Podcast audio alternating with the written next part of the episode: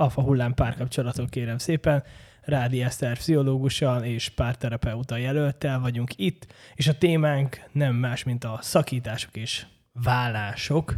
Azt próbáljuk egy kicsikét átbeszélni, hogy honnan is jönnek a szakítások, mennyire új dolog ez, mennyire modernkori dolog ez, és hogy hogy lehet jól szakítani, hogy lehet elengedni valakit, mit lehet kezdeni a, a régi, vagy az első nagy szerelmekkel, vagy a nagy szerelmekkel, amiket mi úgy vélünk, hogy azok voltak, és utána rányarganunk a, a vállásokra, mert hogy ez annyira égető probléma, amiről beszélni kell, hiszen nagyon-nagyon nagy mértékben megnőtt a vállások száma. Nagyon sok olyan vállás van, ami évekig elhúzódik, aztán tönkreteszi mindkét embert, sőt még, hogyha van gyermek, akkor őt is, és talán tudunk adni egy-két olyan kiinduló pontot, ahol amiben kapaszkodva talán elkerülhető maga a vállás is, vagy enyhébb lefolyásúvá lehet tenni ezt. Úgyhogy szerintem vágjunk is bele, bele. és kezdjünk a szakításokkal. Én ahogy egy kicsit gondolkodtam így a, a szakítás témaköréről, megvizsgáltam egy picit a saját életemet is, ugye azt látom, hogy, hogy ez teljesen modernkori dolog, mert hogy ugye amíg ugye érdekházasságok voltak, és erről is szerintem majd kell beszélni, addig, addig ugye az udvarlás az nagyon-nagyon rövid idő volt, és nagyon kevés partner jöhetett szóba, és az is nagyon szigorú családi felügyelet mellett. Tehát, hogy a, a a szülők vigyázó szem előtt kellett ennek történnie. Tehát, hogy annyira nagyon úgy a szakítások, első nagy szerelmek, stb. nem kellett aggódni az embereknek olyan második világháborúig, mert hát ugye pragmatikus szempontok döntöttek amellett, hogy, hogy két ember hogy talál egymásra, és ugye nem is találtak egymásra, hanem a régi elveket a suba-subához, guba-gubához elvek voltak, tehát azok a családok, akik összeillettek, mert például hasonló mesterséget űztek, vagy társadalmi rétegbe tartoztak, azok ugye adták össze a fiúikat, lányaikat, és akkor innen kellett, ebből kellett valamit ugye kialakítani. Na most ugye, ahogy ez szépen feloldódott, és ugye a család ilyen mértékben már kioldódott a párválasztásból, hát magunkra maradtunk. Magunkra maradtunk, mert hát ugye nekünk kell válogatni, nekünk kell leülni, magunkkal is, és a párunkkal is, és akkor mondjuk a szakításokat is nekünk kell véghez vinni, hogy így, hogy úgy. Hogy látod ennek a, a témakörnek a velejét, hogy tudunk mi uh, jól szakítani, tudunk mi elengedni, megtanultuk ezt ennyi idő alatt?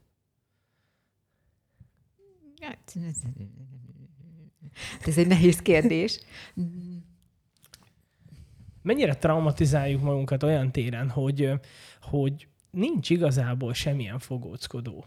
Tehát, hogy erre nem tanítanak minket. Ja, hogy otthon apukád, anyukád nem magyaráz a kisfiam ezt, szakítani pedig úgy kell a kislánya, hogy... Vagy nem is kislány, látjuk, kislány. hanem hogy ugye elkezdjük, elkezdjük tinédzserek, amikor kinyíl az érzelmi világunk, és akkor, hogy, hogy uh, tudom, hogy én is oh, annyira szerelmes tudtam lenni, hogy így nem tudtam semmi másra gondolni, csak a szerelemre is elvitte az egész napomat, emlékeztem, hogy elmentünk nyaralni, de miért mentünk el nyaralni? Hát én szerelmes vagyok, és akkor csak az járt a fejembe folyamatosan, és ha volt valami kicsi párkapcsolati konfliktus vagy szakítás, akkor az hetekre csak az járt a fejembe, és hogy így tényleg erre nem nagyon láttunk modelleket, hogy ez, ez hogy kéne. Nem is nagyon lehetett erről olvasni, vagy tanulni erről? Hát azért olvasni lehet, már bocs, hogy Most már igen. Meg, meg hát olvasni is olvastunk, tehát a szép irodalom, egy csomó szakítóvers van, ugye Adi Endre elbocsátó szép üzenet, összejövő versek vannak szakítás után, tehát hogy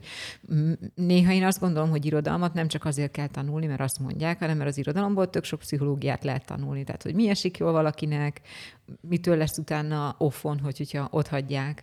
Tehát, hogy, hogy hogy működik ez, hogyha elolvasom mondjuk egy Bovári nét, vagy mondjuk egy, ugye a orosz írók nagy mesterei, tudom, most nem túl peaceful orosz írókról beszélni, de hogy egyébként tök jó írók voltak, most is azok, attól függetlenül bármi történik, és és hogy ők nagyon részletesen, az írók nagyon részletesen, nem csak az orod, meg más, leírta, hogy leírják, hogy ugye mi történik, hogy mikor fogalmazódik meg valakibe. Először a szakítás gondolata, ugye például ott volt Anna Karenina, aki egyszer csak észreveszi, hogy a férje van öreg, és nagy szőrös füle van, és akkor onnantól már jön ugye a srác, aki megtetszik neki, és akkor már az, azzal, az, tehát hogy, hogy, hogy a szakítás az nem biztos, hogy ott kezdődik egy kapcsolatban, amikor azt mondom neked, hogy vége hanem a szakításnak lehet, hogy van már egy története, sőt én azt gondolom, ahogy itt szoktam beszélgetni a kliensekkel, hogy a legtöbb szakításnak van egy története, hogy hogy jutottak el odáig, hogy szakítani fognak.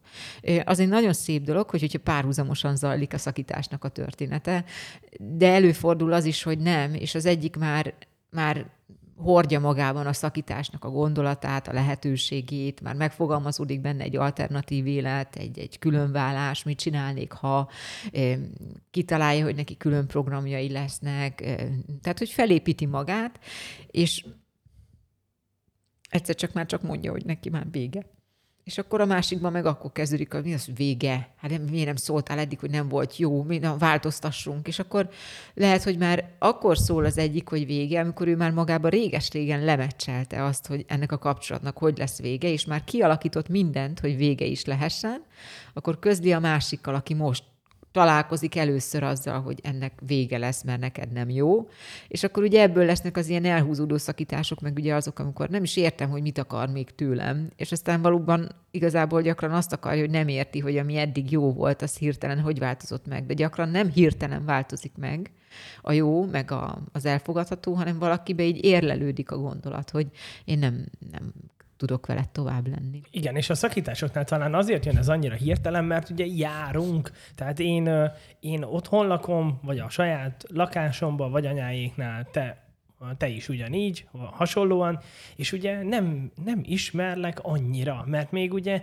hogyha már összeköltöztünk, annak azért már van egyfajta mélysége, de amikor, amikor járunk, azért az egy ilyen laza, kötetlen szerkező, kötetlenebb szerkezetű párkapcsolat, és hogy, és hogy az történik, hogy, hogy én azt gondolom, hogy hát itt minden tök jó, én ugye befele tervezek, te meg kifele, és ugye neked már megvan a másik ág, a másik inda, én még, még mindig a, a, a, abba az indába kapaszkodok, amivel azt gondoltam, hogy te is, és akkor így, így értelen, ugye ez annyira szíven tudja vágni az embert, és szerintem ezért tudnak nagyon fájdalmasak lenni a, az első szakítások, mert hogy, hogy tényleg az van az emberben, hogy hogy olyan rapid események történnek, amit ő, ő nem tud uralni, és hogy, hogy nem is érti. És szerintem ezért nagyon nehéz, és talán sok idő feldolgozni az első nagy szerelmek elvesztését. Mm.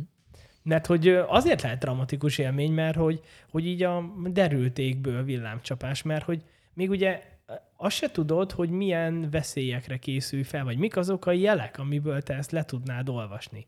És hogy úgy érzed magad, hogy, hogy te tényleg mindent megtettél, és hogy, hogy alapvetően meg, hogy miért hagyott egy ilyen jó kapcsolatot, hogy mi lehet a probléma, és én férfiként sokszor azt éltem meg, hogy, hogy a lányok nagyon sokszor, de gondol a fiúk sem, amikor szakítanak, ugye nincs egy olyan, hogy leülünk és elmondjuk, mert az rohadt kellemetlen, hanem így eltűnik az ember az életedből. És hogy ha még hibáztál is, akkor nagyon kevés esélyed van arra, hogy valaki szembesítsen ezekkel a hibákkal, lehet ezek idézőjeles hibák, és hogy te ezt a későbbiekben korrigálni tud. Hát igen, jó lenne, hogy, hogyha úgy működnénk, hogy a nagykönyvben meg van írva, hogy mindenki szépen elmondja, hogy mi volt a másikkal a baja, és akkor azt jól megbeszéljük. De, de egyébként ez így lenne oké, okay, szerintem, mert ez, tehát lehet, hogy tartozunk is egymásnak annyival. Persze vannak kapcsolati árnyalatok, tehát hogy mondjuk egy-két nap, de még egy-két nap után se illik csak úgy eltűnni szerintem, bár azt mondják, hogy, tehát, hogy sokaknak ez belefér, nem tudom. Talán megint csak ide visszakanyarodhatunk, hogy azt hiszem, hogy egy stabil önbecsülésű ember, aki tudja, hogy mennyit ér, tudja, hogy hogy néz ki, tudja, hogy mit gondol, tudja, hogy mit adott annak, aki így viselkedik vele, és egyszerűen úgy van vele, hogy, tehát, hogy nem mindig körülöttem a forog a világ, nem biztos, hogy rám reagál. Az is lehet, hogy van valami baja. Azt egyszerűen ki egyensúlyozatlan ember, azt eltűnt. Tehát, hogy nem tőlem függ. Tehát, hogy szerintem ez egy ilyen tök normális dolog, hogy hogy először egy önvizsgálat, hogy én csináltam vele valamit, vagy én, én, ha nem, akkor meg, akkor meg, tehát most, hogy miért, az tök mindegy szerintem. Meg azért nehéz is feltenni azokat a kérdéseket, hogy de miért? Tehát a miértekre sosincs igazi válasz. Inkább a hogyanok a jó kérdések, ezek a hogyan szakítottunk, hát nem szépen. Hogyan viselkedtem vele? Hát én normálisan. Ő hogyan viselkedett velem?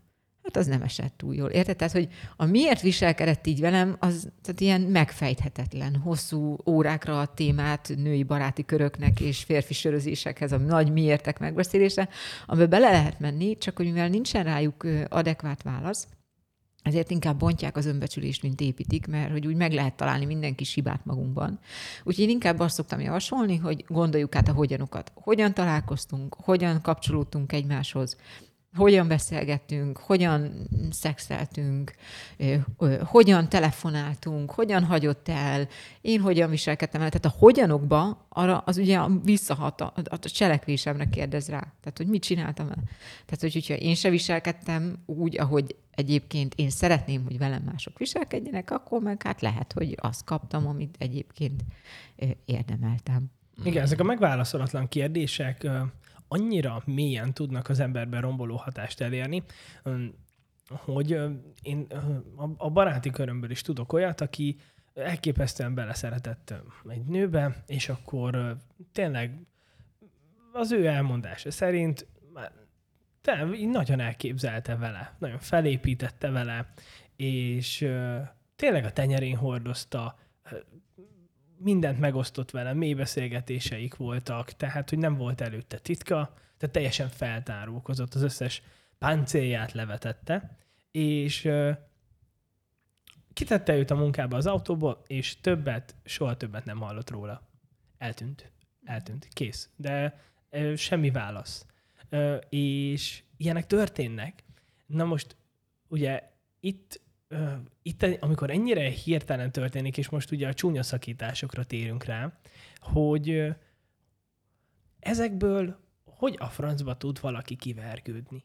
Mit lehet az ilyen embernek mondani? Mert ö, ö, utána lehet, hogy nem mer már közeledni nők felé, vagy férfiak felé, mert ez megtörténhet oda-vissza, oda-vissza is, tehát csak ez most az én történetemből egy, vagy az én ismerőseimből egy történet. Mit kezdhet az ember egy ilyen csúnya szakítás után? Mit lehet tanácsolni? Hogy lehet túllépni? Hogyha mondjuk ez olyan traumatikus élmény, hogy nem mer már utána közeledni, nem mer kialakítani. Ilyen bizalmatlaná válik? Teljesen. Aha. Hát csúnya szakítások közül ugye ismerünk egy párat, meg mi magunk is átéltünk már egy párat, és mi magunk is osztottunk ki biztos pofonokat, úgyhogy szerintem ez ilyen oda vissza. Mm, na most mit lehet csinálni? Az első az, amikor valaki, mondjuk maradjunk ennél a példánál, oké, okay, kitett, többet nem jön értem, vagy oké, okay, kimentem az ajtaján, az többet nem vette fel nekem a telefon, nem találkoztunk. Na most szerintem ebbe az is benne van egyfelől, hogy hol, na, hol is kezdjem most átgondolom. Tehát, hogy első körben, tehát első kör, nulladik lépés. Önbecsülésnek a ö, helyreállítása, vagy megvizsgálása. Tehát, hogy én ebben a helyzetben okoztam-e valamit, csináltam-e én valamit. Na most erre, hogy, hogyha az a válaszom, hogy nem, már pedig ezt tudni kell belül, hogy nem, tehát nem viselkedtem úgy, nem néztem rá csúnyán, nem zsaroltam, nem nézegettem a telefonját, semmi olyat nem csináltam, ami, ami bántotta volna.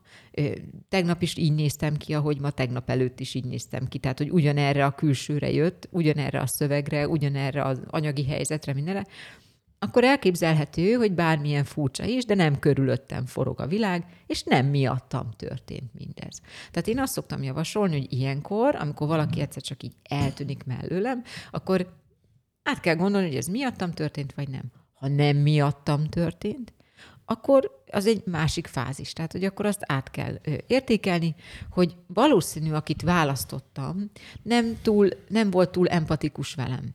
Nem érezte át azt, hogy én már kezdek ragaszkodni, nem érezte azt, hogy nekem erre kapcsolatra lehet, hogy már szükségem van, vagy mélyebb érzéseim vannak iránta. Egészen egyszerűen nem alakult ki felém olyan kötődése, ami nekem viszont kialakult feléje. Na most ennek van egy hátulütője, hogy ilyenkor már elkezdünk ilyen dopamin termelni, és akkor az már egy szerelem elején, az már egy olyan függőséget is okoz a másiktól. Tehát szerelmem tárgya vajon hol van, és mikor jön, és ezért van az, hogy uha, mégiscsak ír egy hét múlva, még mindig megdobban az embernek a szíve. Én azt szoktam mondani, hogy egy-egy ilyen élethelyzet belefér, mert tényleg lehet valami olyan egy kapcsolat elején, ami miatt eltűnik egy-két napra, vagy akár egy hónapra, mert visszamegy a volt csajához, vagy pasiához. Aztán megint előkerül valaki. Tehát ilyen, ilyen, tehát ilyen lehetséges. Inkább az a kérdés, hogy amikor visszajön, akkor mit érzek én? Tehát én nem azt nézegetném egy szakításkor, hogy a másik mit érzett irántam, hogy volt irántam, hanem hogy én hogy voltam ebbe a kapcsolatban. A másik téma, hogy láttam-e én vajon ezt az embert igazán, akit megismertem. Mondjuk akár meghallottam-e a barátaim, a szüleim ö, intőszavait, hogy hát ez egy nagy pernahajder, vagy egy hát nem tűnik túl stabil kisnőnek. Érted? Tehát, hogy vajon hallottam azokat, mások hogy ítéltek meg minket, hogy láttak minket kívülről? Tehát például beszélgetésekben én nem azt mondom, hogy arról beszéljünk, hogy miért hagyott el, hanem inkább kérdezzük meg a többieket, hogy ők hogyan látták azt, hogy mi hogy működünk együtt. Hogy tűntünk fel, mint pár. Na most, ha nincs is kit megkérdezni, hogy hogy tűntünk fel, mint pár, akkor elképzelhető, hogy ez a kapcsolat még nem is volt abban a szakaszában, hogy amiben én mondjuk szerettem volna, hogy párkapcsolat legyen, hanem, hanem, hanem valami nagyon laza dolog volt. Igen, a barátoknak szerintem nagyon fontos bemutatni. De is, hogy az embernek tényleg legalább, ha már az az ember, akinek egy barátja van, az nagyon szerencsés, meg hogyha ha még a szülei együtt vannak, és jó a kapcsolat, akkor meg olyan csillagzat alatt született, ami fantasztikus, és tessék bemutatni. Tehát, hogy, hogy amit mondtál, ez most nagyon értékes dolog, hogy mutasd be, és mert megkérdezni a barátaidat, és nézzed a szemüket, hogy de most mondjad őszintén, mit gondoltok tényleg.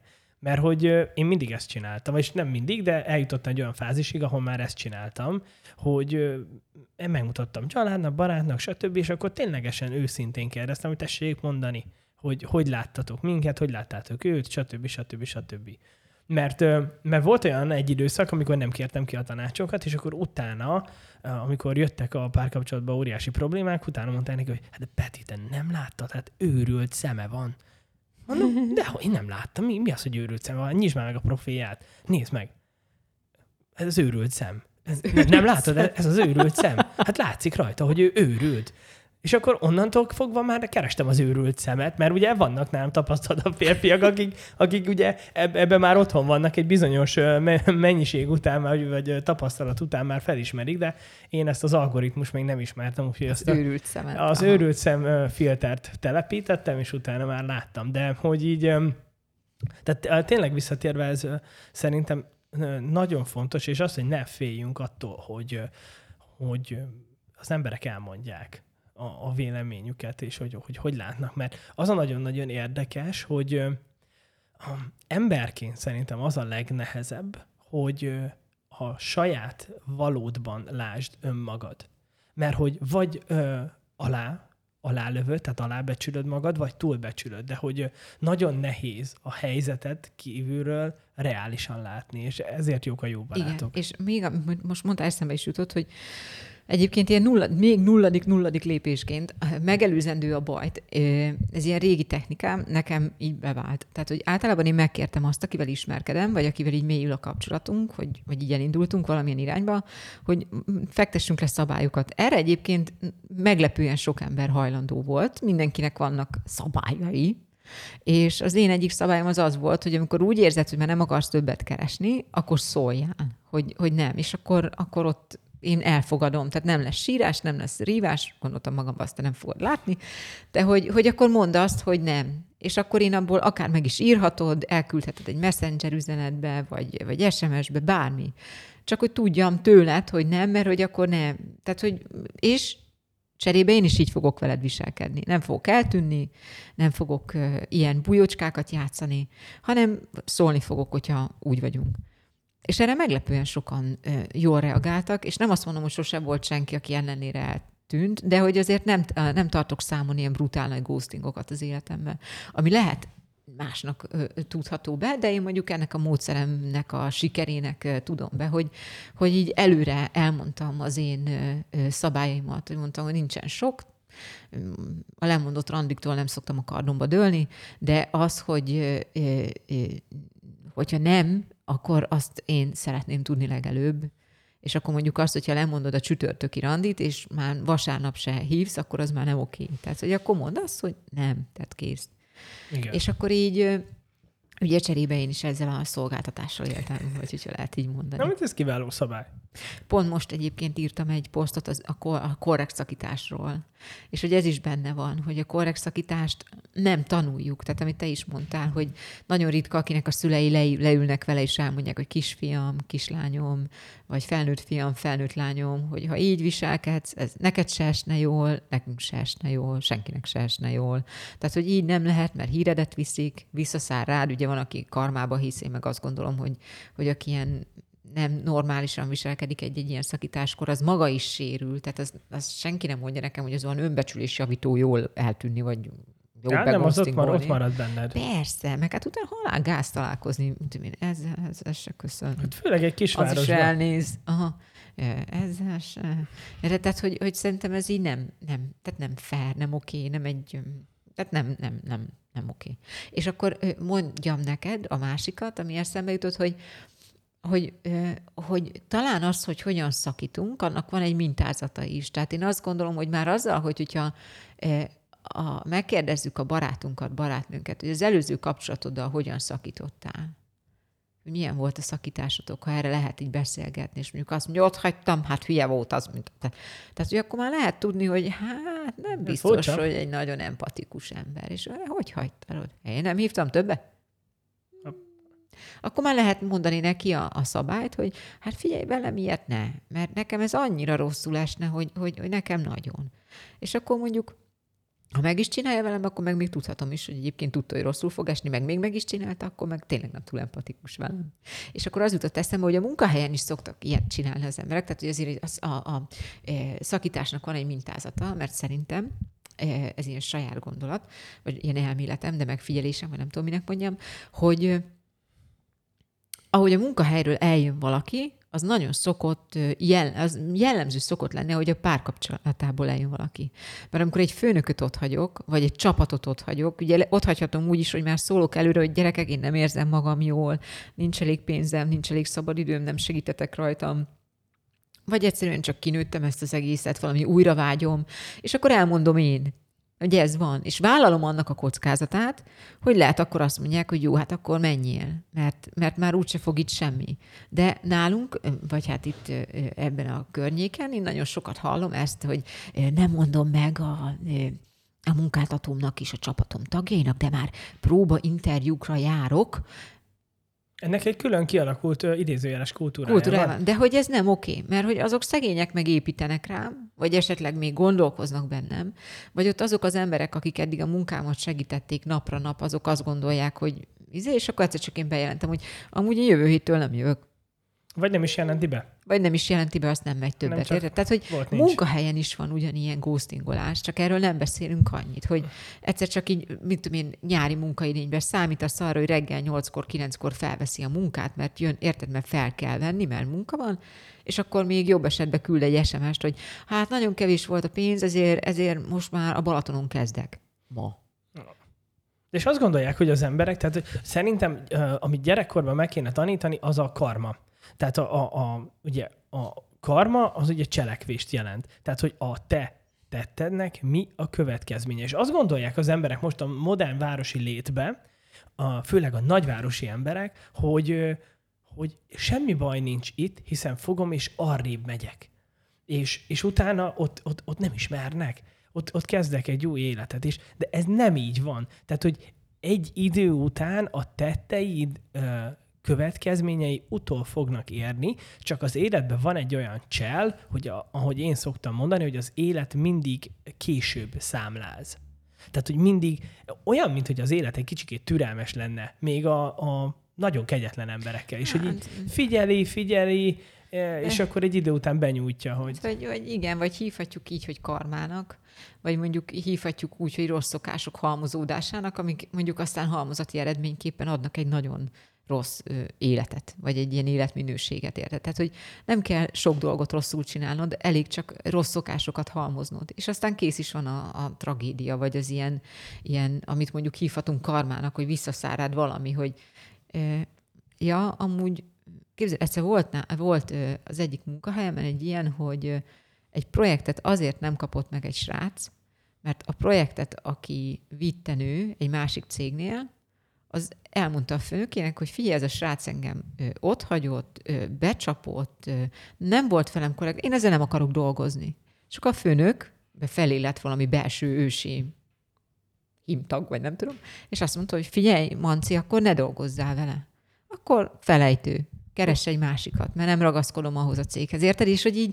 így és az az ember akkor... nem is fogja tudni, hogy miért nem vették fel, de hogy... Hát ő tudta, mert megismerte a csajt. Mert ja, ugye, hogy ő tudta mert is. Ő tud, és akkor ő meg uh-huh. még azt hitte, hogy jaj, ez a lány annyira, arra, annyira tetszettem neki, majd biztos akkor most... És akkor a lány mondta, hogy nem mert fél év volt, mire kihevertem, hogy nem tudtam, hogy mi, mi van köztünk, érted? És akkor mondta, hogy ő nem tudna ezzel a férfival normálisan együttműködni, teljesíteni. Ami, amit te is mondtál, egy ilyen kicsi szűk zárt közegben, mint amiben mi is élünk, tök sokszor előfordul. Okay. És akkor mondjuk ebben a lányban volt egy ilyen tartás, és azt mondta, hogy hát figyelj, akkor nem. Kész. Igen, igen. Akkor, amikor, hogy egy picit visszakanyarodjunk, mert itt a, a munkai dolgokat amúgy még lehetne nagyon sokáig húzni, de hogy a, a szakításokra visszatérünk, és a, megtörtént a szakítás, és akkor létrejöhet egy ilyen nagyon furcsa felhőzselés közeg, amikor össze-összejárunk, visszajárunk egymáshoz, a párkapcsolatnak már nem hívható, de azért mégis csak egy ilyen hát egy ilyen nagyon-nagyon laza szerkezetű, sokszor fájdalmas, sokszor kellemes hm, összejárásnak hívhatnánk ezt. Mm, mi ezzel amúgy a probléma? Kisülhet ebből valami jó? Mert hogy ugye azt értjük nyilván, hogy a visszafogadó miért fogad vissza, vagy a másik miért megy mondjuk vissza, miért könyörgi vissza magát, ebből, ebből kisülhet valami jó? Persze, tehát hogy én mindig azt gondolom, hogy mindenből kisülhet valami jó, mindig hozzáállás kérdése. Tehát, hogy attól még, hogy mi egyszer csúnyán szakítottunk, attól még egyszer nagyon egymásba gabajodhatunk, tehát, hogy nincs, vagy, vagy ilyen felemás viszonyokba vagyunk, attól még lehet, hogy valahogy átfordul ez a kapcsolat egy, egy komolyabb dologba. Tehát, hogy ezt, ezt nem lehet előre tudni, tehát hogy így... Csak akkor már új szabályokat kell hozni. Csak Én akkor, azt gondolom, igaz? Tehát, hogy akkor már úgy lehet látni, meg szerintem az is egy másik, egy kulcs kérdés, hogy ki mikor érkezik meg a kapcsolatba. Tehát azt úgy lehet látni, amikor valaki megérkezik a kapcsolatba, lélekben, fejben, és egyszer csak elkezd tenni a kapcsolatért. Addig csak úgy volt, meg élvezte, meg néha tiszteletét tette benne, de aztán elkezd fontossá válni neki a közösen együtt töltött idő, annak a minősége, elkezd, közös, elkezd fontossá válni a közös szokás, elkezd fontossá válni a beszélgetés, te, te mit gondolsz erről, érted? És akkor itt szépen lassan, így lehet látni, hogy, hogy, hogy megérkezett a kapcsolatba, hogy most már ő is akarja. Nem csak én. Megjelenik a kölcsönösség, igen, igaz? Vagy, vagy van ilyen, hogy én nem akarom még, és akkor egyszer csak így látom, hogy de hát ez olyan jó lehetne nekem. Meddig, meddig kell vajon várni a kölcsönösségig? Mert hogy ugye, ugye szokták azt is mondani, hogy senki nem kérte tőled, hogy te legyél olyan, amilyen egy párkapcsolatban. Tehát, hogy, mert ugye biztos te is hallod, mikor a terápiákat csinálod, hogy oh, de hát én ezt is megcsináltam neki, meg azt is, meg én csak lapátoltam bele, meg bla bla bla bla bla. Ugye felsorolja, hogy tényleg mennyi áldozatot hozott, de hát valójában, hogyha megnézzük, senki nem kérte. Hogy igazából ez ez belőled jött, nyilván te kimerültél, mert hogy az energia nem pörgött vissza, de hogy azért nem hibáztathatod a másikat, na de mégis azért uh, tudjuk, vagy érezzük, hogy egy uh, kapcsolatnak az egyik alapjának azért mégiscsak a kölcsönösségnek kéne lennie, legalábbis ahogy egy hosszú távú kapcsolatnak. Hogy meddig várjunk, hogy megérkezzen a másik a kapcsolatban? Igen. Hát van, akik életük végéig várnak a másikra. Ah, szí.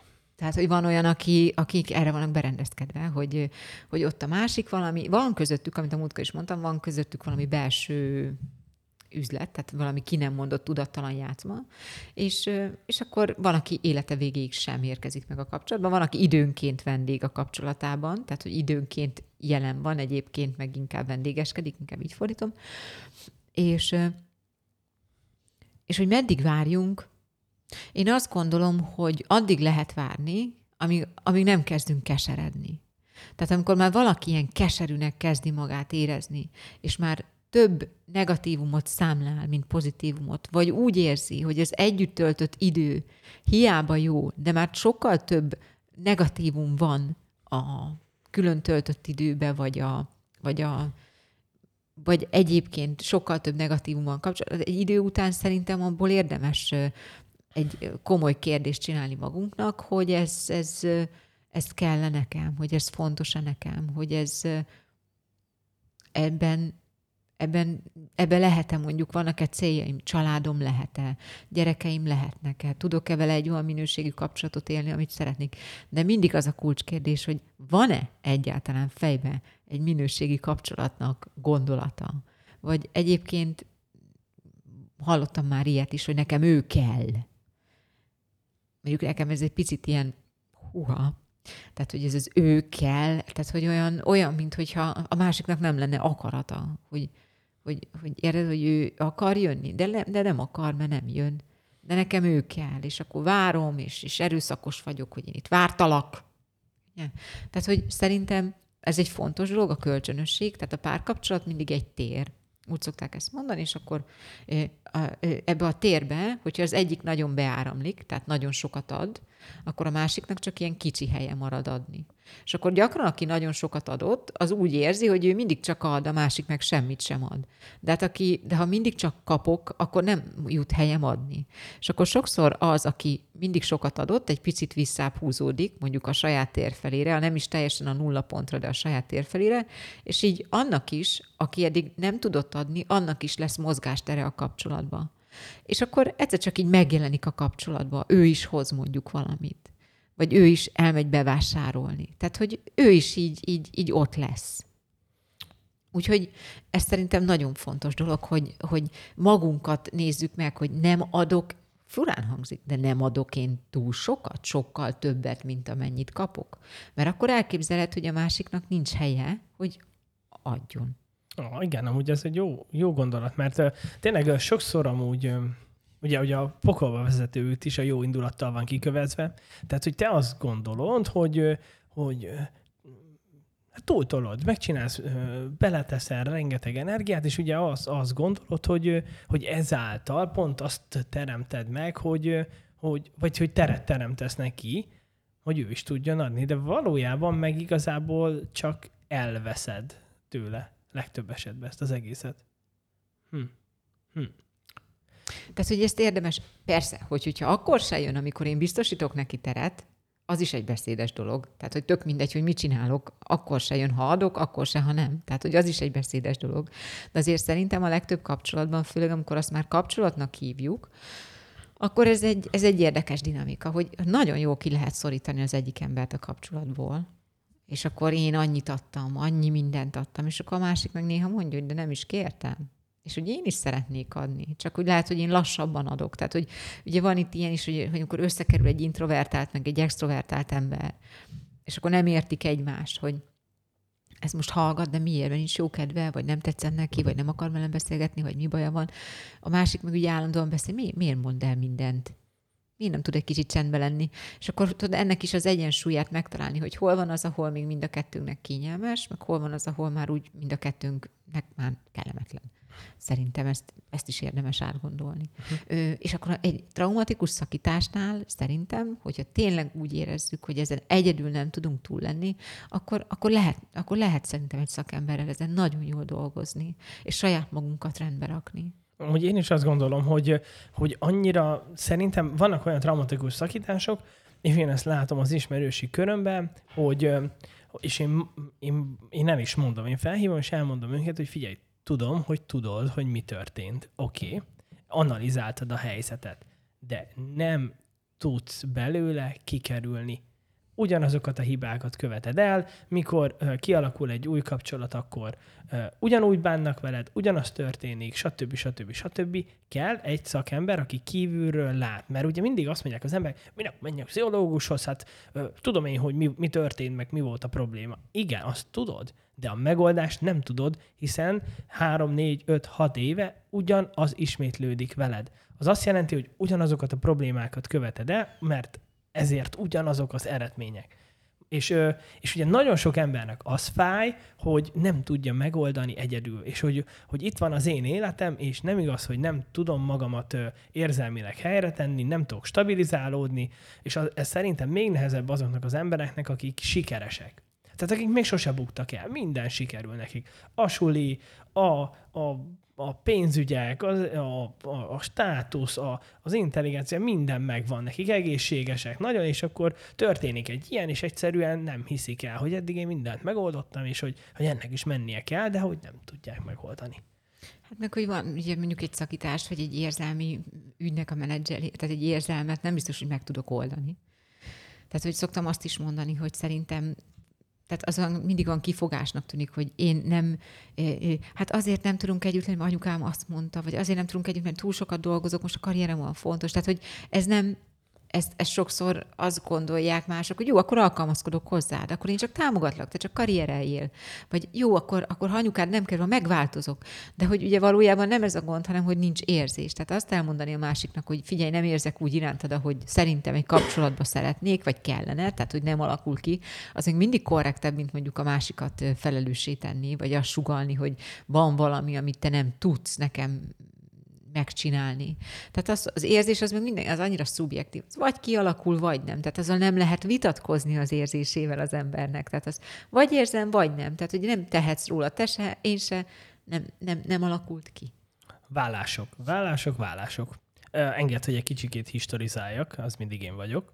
A vállások, ugye azok, mivel érdekházasságok voltak, kis közösségekben éltünk, ezért és a, a, az egy, a két ember kapcsolata a túlélésről szólt, ezért ugye a vállások nagyon-nagyon-nagyon ritkák voltak, mert egyrészt veszélyeztette volna a férfi és a nő életét is, továbbá nem egy gyerek volt, hanem 8-10, a gyerekek életét is veszélybe sodorta volna. Ezért a közösség mindent megtett azért, hogy a két pár egybe maradjon. Ha esetleg szétmentek, akkor pedig a közösség gondoskodott arról, hogy ugye ott a, a gyermekek akkor ne éhezzenek, mert elképesztő nehéz élet várt rájuk. Amúgy az emberek nagy része ugye abba a kis közösségbe élt el az egész életét, a faluból, falu határából ki sem ment.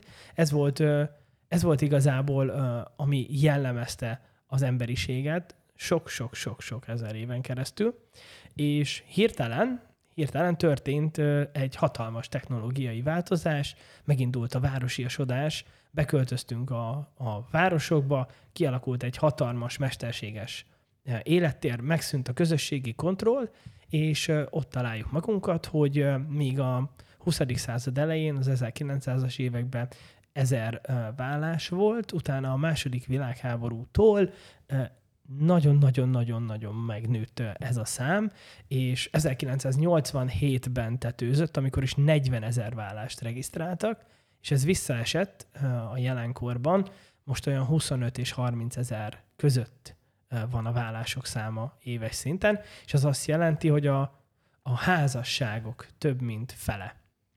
Fele az tönkre megy, és nagyon érdekes is ez, és én ezt nem gondoltam, amikor ezt a témát elkezdtem kutatni, én azt hittem, hogy a férfiak kezdeményezik a vállást, mert ugye mindig úgy volt egy kicsit apostrofálva a férfi, hogy hát ő, ő, ő megy, hát ott nem lehet egy férfit lekötni, ő ide megy, oda megy, itt egy család, ott egy család, stb. És akkor azzal a számmal találkoztam, hogy a vállás, a nyugati világban a vállások 70-80 százalékát a nők kezdeményezik, és most ott járunk, hogy, hogy hát a, az, ez az 50 os arány, ez, ez óriási magas, és ugye azt is látjuk, hogy nagyon-nagyon sok vállás, legalábbis ahogy én beszélgetek emberekkel, nem zajlik túl szépen.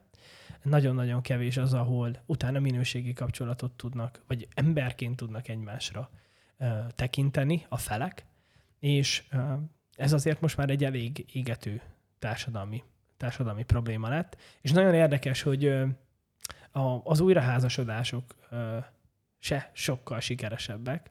Nagyon sokszor ott is ugyanezeket az arányokat lehet látni. És ugye át, átlagban a nők olyan 10-14 év után unják meg a pasikat, de a pasik olyan 20 évig bírják egy kapcsolatba, és ugye csak ugye 20%-ba kezdeményeznek vállást. Erről amúgy már beszéltünk, és említetted talán, hogy mi lehet ennek az oka.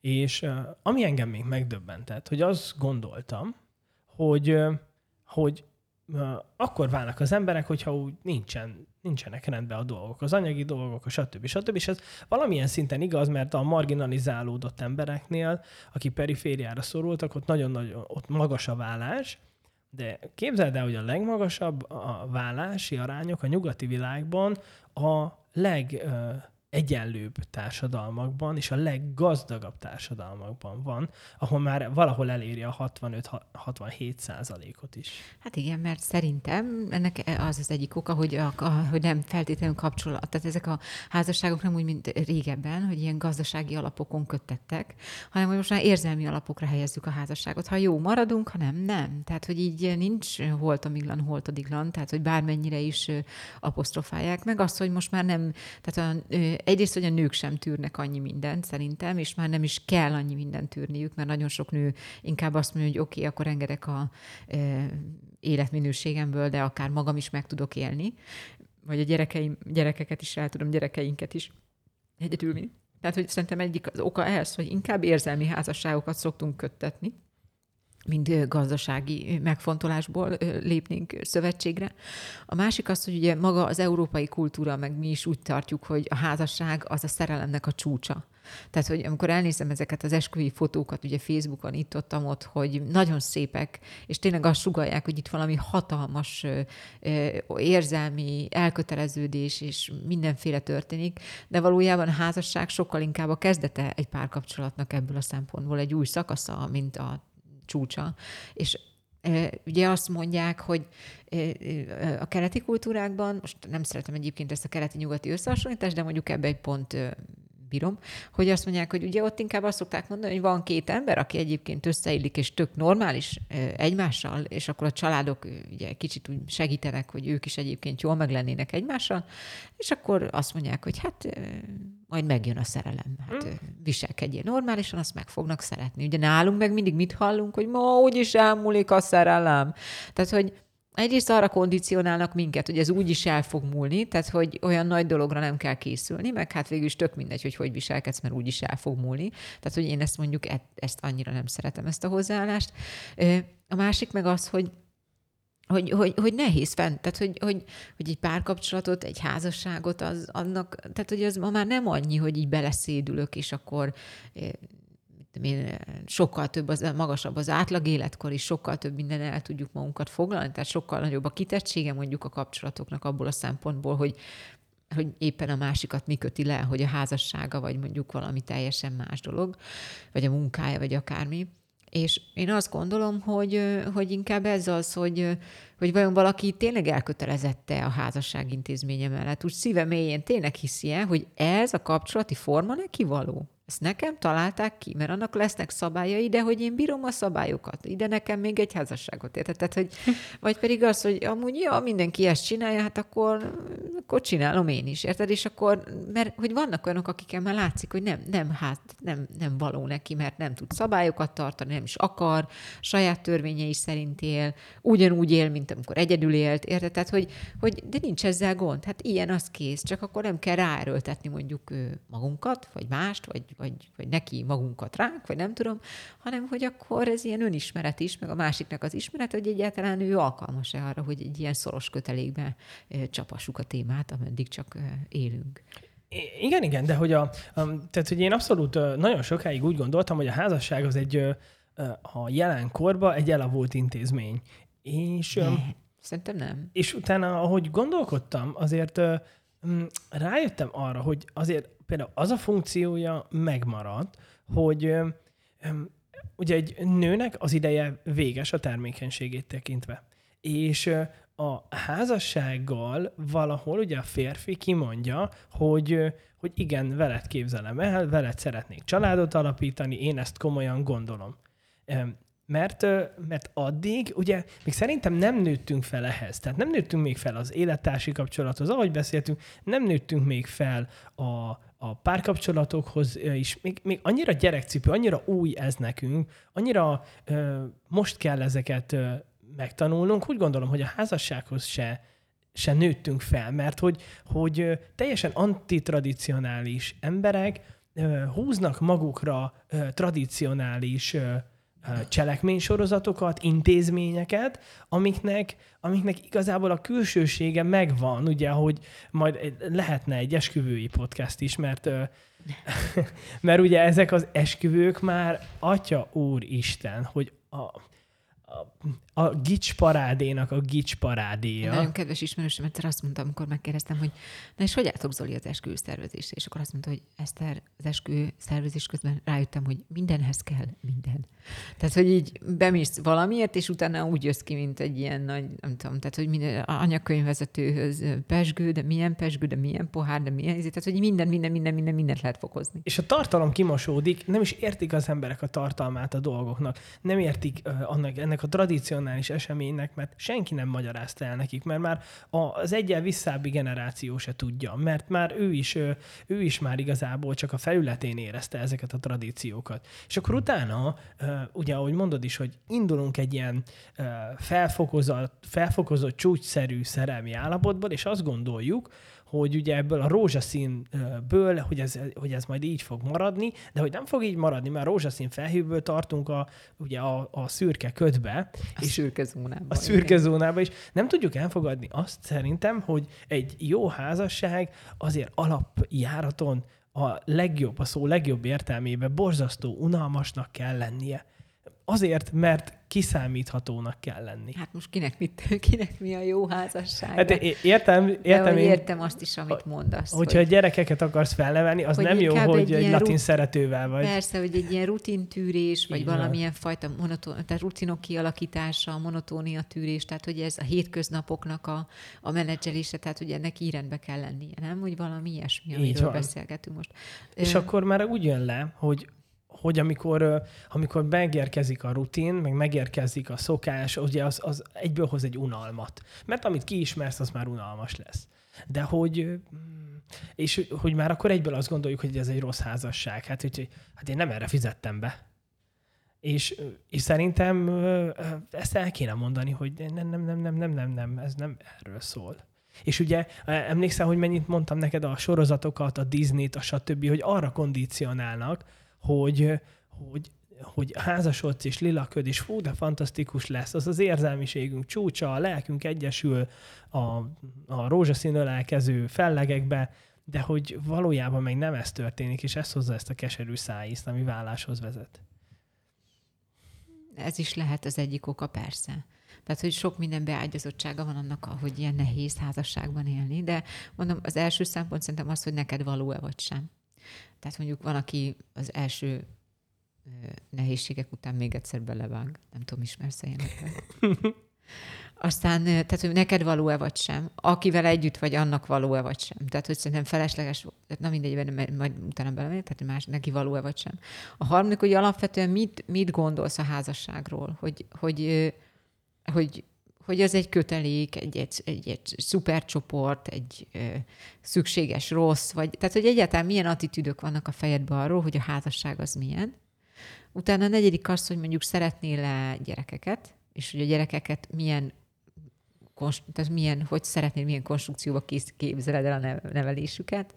És utána pedig az, hogy ott van az ötödik, hogy, hogy szerintem ez mindig egy ilyen dolog, hogy oké, okay, összeházasodtunk, csináljuk, amely, ahogy csak tudjuk.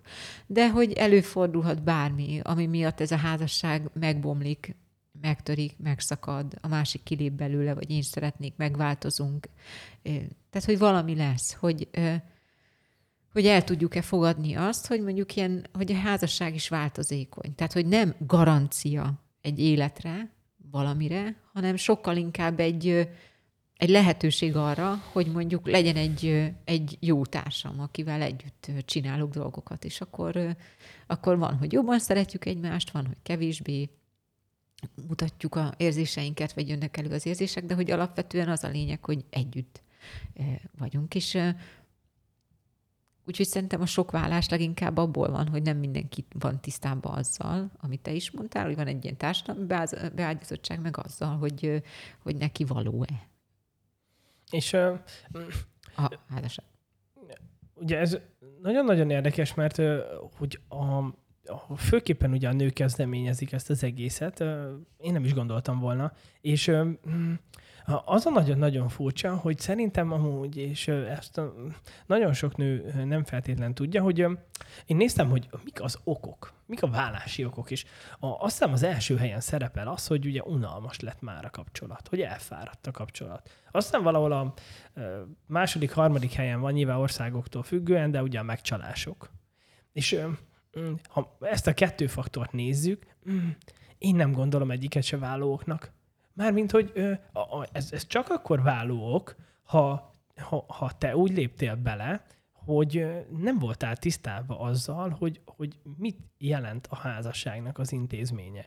Ha te, te egy Disney házasságot gondoltál magadnak, csak akkor válók, mert azért, azért elválni, mert hogy már nagyon ismerem a párom, annyira kiszámítható, itt már minden annyira unalmas, annyira megszokott. Hát igen ám, de két-három gyerek felneveléséhez nagyon-nagyon jó a kiszámítható dolog, nagyon-nagyon jó a kiszámítható a munkahelyed, az egészségi állapotod, a hangulatod, az értékrendet, stb. Tehát oda, oda stabilitás kell, és szerintem ezt nem szabadna elfeledni, hogy lehet, hogy a házasság most úgy gondoljuk, hogy egy elavult intézmény, de hogy alapvetően a gyerek védelmét szolgálja. Tehát, hogy nem kéne kukába dobni ezt, mert, mert ha belegondolunk, nem nagyon tudunk most jobb intézményt, ami jobb lenne a gyereknek. Tehát az összes kutatás kimutatja, hogy, hogy azok a családok, ahol apa és anya együtt van, ott, ott a, a, az a legjobb a gyereknek. Az a legjobb a gyereknek. Hát az együtt van, azt én mondjuk fogalmaztatom úgy is, hogy, hogyha nem házasságban vannak, de együtt vannak, tehát hogy tényleg van közöttük igaz, jó kapcsolat. Meg hát mondjuk egy házasságban is az is tök jó, hogy hogyha mondjuk a szülők között jó kapcsolat van, és, és vannak gyerekek, akiknek bár elválnak a szülei, de dolgoznak azon, hogy jó kapcsolatban maradjanak, és nem engedik, hogy, hogy a gyerekek szenvedjenek attól, hogy ők veszekednek, vagy hogy a gyerekeket is bevonják a, a, a, a saját szenvedésükbe, az, az így tök jó, és az tényleg a gyerekeknek az érdekeit szolgálja. Tehát lehet mondjuk ez így a saját példám is, hogy, hogy amikor eldöntöttem, hogy oké, okay, akkor most már lesz gyerekem, akkor valahogy mindig ez jött elő bennem, hogy, hogy akkor én most már egyel hátrébb léphetek, ami egyfelől egy nyugalom is volt, mert hogy nem én vagyok magamnak a legfontosabb, hanem hogy van, aki fontosabb nekem, meg, meg úgy át is formálta a szemléletemet azzal kapcsolatban, hogy mondjuk mit várok, vagy mit szeretnék kapni a másiktól, vagy, vagy mennyi az annyi, vagy, vagy most mit, mit gondolok erről. Úgyhogy súlyos szakításokhoz, így az elejére kicsit így összefoglalva, amitről így beszélgettünk, az első szerintem az mindig az, hogy egyezünk meg az elején, hogy hogyan szakítunk, a második mindig az, hogy a hogyan kérdésre válaszolunk. Tehát, hogy hogyan csináltuk, hogyan történt, nem a miértekre válaszolunk, hanem a hogyanokra. A harmadik, amit te is mondtál, hogy a barátokat nagyon jó hamar bevonni ebbe az egészbe. Mert a barátok általában a filtert felteszik, az őrült szemfiltert, és akkor itt tök jól látják, hogy mi hogy, hogy milyenek vagyunk kívülről. És, és ez egy, egy jó visszajelzés már, akinek így fontos, meg aki úgy érzi, hogy a barátai jól látják őt. Aztán a negyedik dolog az, hogy, hogy a csúnya szakítások ugye, hogy eljutnak-e mondjuk akár abba a fázisba, hogy abba a traumánk keretkezzen, és akkor lehet érdemes egy szakemberrel feldolgozni, vagy magunknak feldolgozni, mint úgy feldolgozni, hogy következő kapcsolatban megyünk, és akkor, na, ha ezt velem megcsinálták, más is megérdemli, és mondjuk magunk is pofonokat osztani, és így gyógyulni, mert ez nem fair, szerintem. És aztán az ötödik az pedig az, hogy hogyha összeházasodunk valakivel, akkor is érdemes átbeszélni, hogy mi van akkor, ha azokba az időszakokba lépünk, amikor ez nem megy. Tehát, hogy annyira fontos egy házasság házasságban már úgy magát a házasságot az érzelem már nem viszi el a hátán. Úgyhogy így a mai beszélgetésünkben nekem ez az öt dolog volt, ami ilyen nagyon hangsúlyos volt, azok mellett, a tényezők mellett, amikben olyan szépen így bekeretezted ezt az egészet.